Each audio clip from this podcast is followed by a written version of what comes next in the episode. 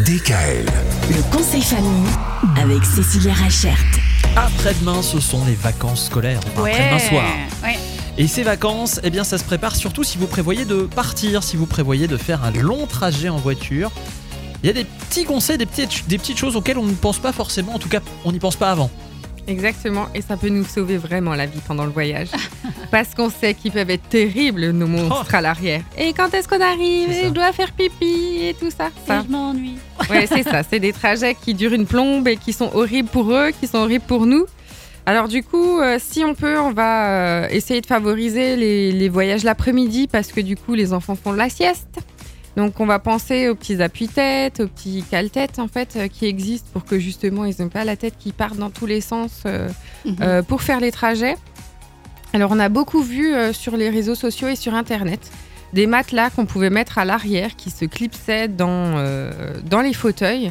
Mais moi je je vous le recommande pas du tout. Je trouve que c'est très dangereux et que les enfants ne sont pas accrochés de la même manière. Donc ça c'est vraiment à éviter.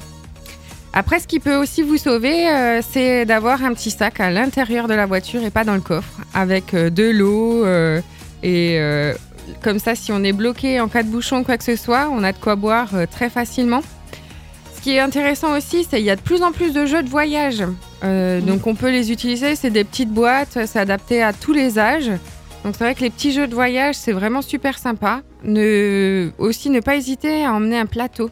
Euh, le plateau, ça va nous servir. En fait, l'enfant va le mettre sur ses jambes. On met un plateau à l'envers ou à l'endroit, comme on, comme on le souhaite. Et du coup, il va pouvoir faire du coloriage dans la voiture. Ah Ah, ouais. oui, il y a un plateau, bah oui. Voilà.